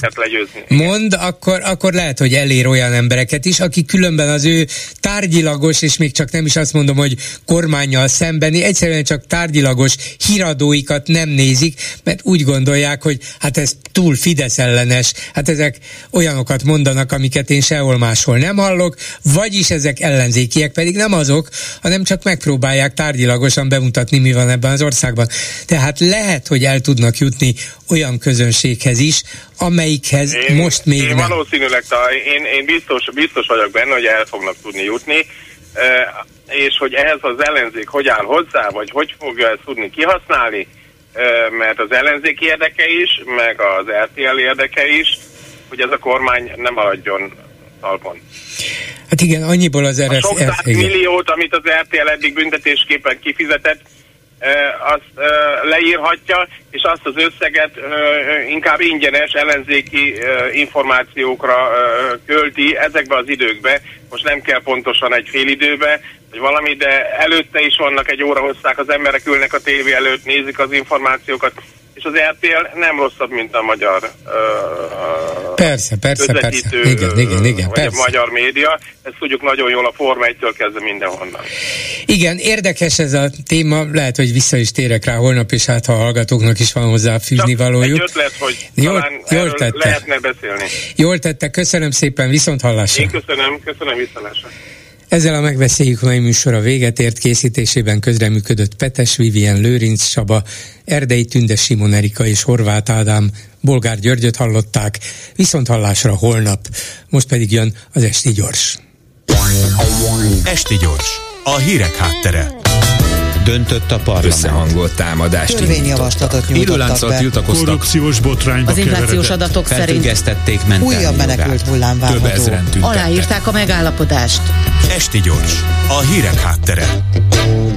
Jó estét kívánok, Szénási Sándor vagyok. Egy hír és a háttere. A Medusa nevű Rigában működő orosz független hírportál célzott körkérdésére sokan válaszoltak olvasói közül, mégpedig azok, akik amúgy támogatói Oroszország háborújának. Az újságírók szerették volna tudni, hogy hogy a francba is van ez, és bizony meg is tudták, bár nem hinném, hogy örültek neki. Nem kommentálták minden esetre hogy az idézetek előtt némi összefoglalót nyújtsunk, minden csak keresztnevet megadó személy azzal kezdi, hogy gyűlöli a háborút, magyarán nem tartja magát Putyin megszállott támogatójának. Viszont úgy érzi, az események áldozati szerepben nyomorították, őt gonosz idők sodorják akarva akaratlan, ennél fogva kényszereknek kell engedelmeskednie, nagyon sajnálja. Ennek a helyzetnek pedig két, tehát kettő aspektusa van. Nézzük az elsőt. Oroszország nem veszíthet. Andrei, 35 éves, szerint azért nem, mert az a nemzet megaláztatása lenne, de Ukrajna különben sem akar békét. Alexei 24 éves Jakuck. Ezt azzal egészíti ki, hogy a vereséggel az élet elviselhetetlen sötét lenne az országban, hogy miért azt nem fejti ki, az sem, hogy a győzelem miért lenne fényhozó, illetve hogy mennyire tekinthető megvilágítottnak a jelen. Gyűlölöm a háborút, de már csak a győzelem segít, írja. Anonymous is úgy véli, a legrosszabb háború a vesztes háború, ezért aztán győzni kell, bár ellenpontként hozzáteszi, legyen Putyin átkozott. Oleg 27 éves, behozza a magánélet szempontjait is. Azt írja, azért támogatja háborút, mert Zelenszky béketerve annyi kárt okozna hazájának, amit az nem élne túl. A dolog itt is zavaros kissé, Zelenszky ugyanis teljes orosz kivonulást akar ukrán területekről, ami Moszkva imperialista terveinek kétségkívül a nyakát szegné ugyan, de Oroszország anyácskának nem okozna végtag csonkolást. Bár ez persze nézőpont kérdése. Oleg úgy véli egyébként a vereség után az ő élete, az ő biztonsága, az ő karrier kilátásai sötét árnyékba borulnának, ami persze sajnálatos lenne, hiszen mindannyian egyszer élünk. Ide tartozik egy másik anonimus, 26 éves tyumeny meggondolása, aki nem akar az elkövetkező 20 évben mások hibáiért hadisarcot fizetni Ukrajna győzelme esetén. Egyébként, ha Ukrajnában európai állam épül ki, véli a név nélküli, az olyan lesz, mint Salazar vagy Franco diktatúrája, vagyis semmiben nem különbözik majd a Putyin rezsimtől. Azért meg ugyebár minek harcolni. Ez utóbbi vélemény átvezet minket a háború támogatásának másik aspektusához, a nyugat felelősségéhez. Pável 30 éves Németország nem akar háborút, egyébként mindenkire haragszik az ostoba véres háborút kezdő Moszkvára, de a nyugatra is, mert fegyver szállít, így módon mindkettő egy kutya. Nikolaj 27 éves Ausztria. Úgy látja, a nyugati álláspont nem korrekt az egypólusú világ tekintetében, és mert az ukrán ügyből maga csinált csődöt, majd Putyint tette ezért felelőssé. A fegyverszállítás ténye is a háború pártiságra utal. Most ezen a ponton egy kollégám belenézett a kéziratba, és az ablakon túl a messziben nézve csak annyit kérdezett, miért nem mész a gaznyugatról haza, kicsi csillag? Tán csak nem az forog itt fent, hogy Putyinnak számodra addig van igaza, míg helyetted mások halnak meg. Ez utóbbi kirohanás persze ne vegyék tekintetbe, a kollégám már csak ilyen, mindenbe kéretlenül beleszól. Foglaljuk össze. A független orosz híroldalakat olvasó orosz lakosok, akik a medúzó körkérdésére válaszoltak, egyrészt a történelem mélységes mély útjába zuhant egyezeknek érzik magukat, és józan humanoidként úgy vélik, ebből csak úgy szabadulhatnak, ha az ukránok beledöglenek Moszkva háborújába, hiszen különben ők döglenek bele, és hát bos tesók, mi nem veszhetünk, mi nem szégyenülhetünk meg, mi nem élhetünk ennél rosszabb életet. Lehet ugyan, hogy nektek van igazatok, lehet, hogy Putyin egy gyilkos, de most nem erről van szó. Most rólunk van szó, és néha ebbe bele kell, belénk kell halnotok. Volt már ilyen, csak semmi szemforgatás. De azért persze a lényeg, a nyugat. Nélküle élnénk békében, mint két hal a vízben, orosz cápa, ukrán durbincs.